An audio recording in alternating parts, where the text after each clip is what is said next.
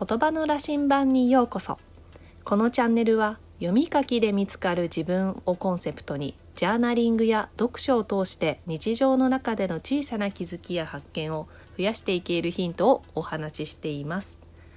皆さんこんにちは。毎日のジャーナリングと読書の実践家ジャーナリングガイドのしゅうともです。今回もゆっくりと言葉の世界を深めていきましょう。はい。今回も10月27日から11月9日まで読書週間ということで引き続き本に関わる配信をしていきます。で今回はですねえっ、ー、と先日あの私の読書量を聞いて質問してくださった方がいましてと本を紙の本ですねを買ってるのか、まあ、電子書籍で読んでるのかっていうのを聞かれたんですよ。でえっとですね実際には紙の本を買うのが一番多くてで電子書籍も読んだりします。ただ最近はそんなに電子書籍では買ってないかな。ででもう一つあって最近始めた Audible っていういうその聞く読書っていうのを、えーと、この3パターンで読書をしています。でですねあの基本的には紙の本で読みたいんですよ。でなぜかっていうと自己啓発本とかが多いのでその線を引きたいんですね。お気になったところでその線をままあ線を引くというかマーカーで印をつけるっていうのが正確な表現かもしれないんですがそのマーカーで線を引いたところを後々読書ノートとしてノートに書き写していくっていうことをしているので基本的には紙でマーカーを引きながら読みたいっていう理由があって紙の本にしています。ただですねやっぱり紙の本っていうのはその収納のスペースの問題が発生しますので、うん、今のところはまだねあの増えても収められるスペースがあるんですけどこのペースで月10冊ぐらいの本を全部紙の本で読んでいるとしまうところがなくなってきちゃうなっていうことでちょっと今どういう方向で本を買おうかっていうのを、まあ、考えてるところであります。であの紙の本ってメルカリとかブックオフとかでまあ売りに行けばいいっていうのもあるんですけど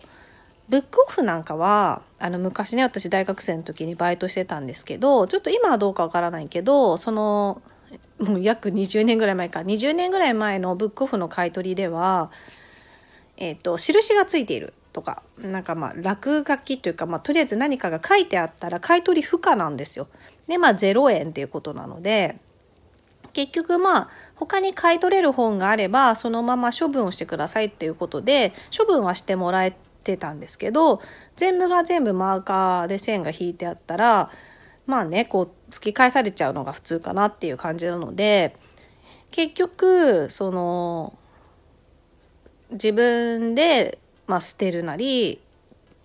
その持ってって処分してもらうってなるとまあ選択肢としては捨てるっていうことしかできないわけですよね。まあ、なのでなんかそれもまあも資源的にもったいないかなとは思ったりはしますけどでもそうですねその売るのを前提にしてそのマーカーを引かずに綺麗に読むっていうことは最近していないです。で電子書籍の場合はうん、そうね明らかに紙の本と比べてそのセールが入ったりとかして価格が安いっていうことだったりあとはですねその紙の本が手に入らないけど電子書籍ならすぐに手に入るとかあとはその紙の本って今お話ししたように収納スペースがかさばるのでこの本はその紙の本として収納スペースを確保してまで、まあ、持っておかなくてもいいかなって思うような本は Kindle で買ったりしています。ただですね電子書籍は私は iPad とかそのスマートフォンで Kindle アプリを入れて、まあ、あとあれか楽天のコボとかのアプリを入れて読んでることが多いんですけれどあのやっぱりこのブルーライトっていうのでちょっと目がチカチカしたりとかなんか字が読みづらいなっていうのは紙の本と比べると思っているのでうんあまり Kindle とか、まあ、電子書籍を買うことっていうのは減りましたね。で、まあ、その代わりにというわけではないんですけれどもその Audible を利用して耳からあの読書をするっていうことを一つ加えています。で今ですねその Audible のお試し期間中でその読んでみたい本があったので Audible を試している試していたっていうところなんですけれどもそろそろねそのお試し期間の30日っていうのが切れるんですよ。でこう実際にその読んでみたかった本っていうのは、まあ、自己啓発か実用書の類なんですけれど実際にね耳で聞いてみると、えーと紙の本でさっき私はマーカーをしながら読みたいって言ったんですが、えーと、 Audible だとそのいわゆる印をつけるっていうのはクリップ機能みたいので止めてクリップボタンを押して、まあ、メモも残せるんですね。ただなんだろうこう聞き流してたりするのでいちいち「あここ!」みたいな感じでわざわざこう一時停止をしてメモをするっていうことがなかなかしづらかったなっていうのは思います。なのであの小説に限ってはあのうん。基本マーカーをしながら読むっていうことはしてなくてその小なんだろう小説の物語全体を通して楽しむっていう感じ。あとは何だろう小説って章ごとに結構分かれているのであの連続ドラマを見てる感じで章ごとに読んで休休んでというか、まあ、続きは次の日にっていうことが多いのでなんかそういう小説の場合はオーディブルとかであの聞き流しながら読んでいくっていうのが向いてるのかなってちょっとぼんやりオーディブルを試して思っています。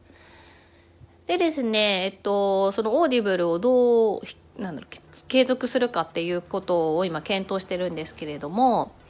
あの最近オーディオブックというサービスがあるっていうことも知りましてそのそっちも今ちょっと見ています。なんかそのオーディブルとオーディオブックの違いとかうんと違いというのはまあ金額もそうなんですけどラインナップのものとかっていうのをちょっと比較検討してうん決めたいなと思ったりしています。でオーディオブックも今無料試し期間が30日。昨日調べた時には30日ぐらいあったのでちょっとそっちも試してみようかなって思っています。はい。なのでまとめますと私の読書スタイルは基本的には最近は紙の本を買ってマーカーで色をつけながら読んでいる。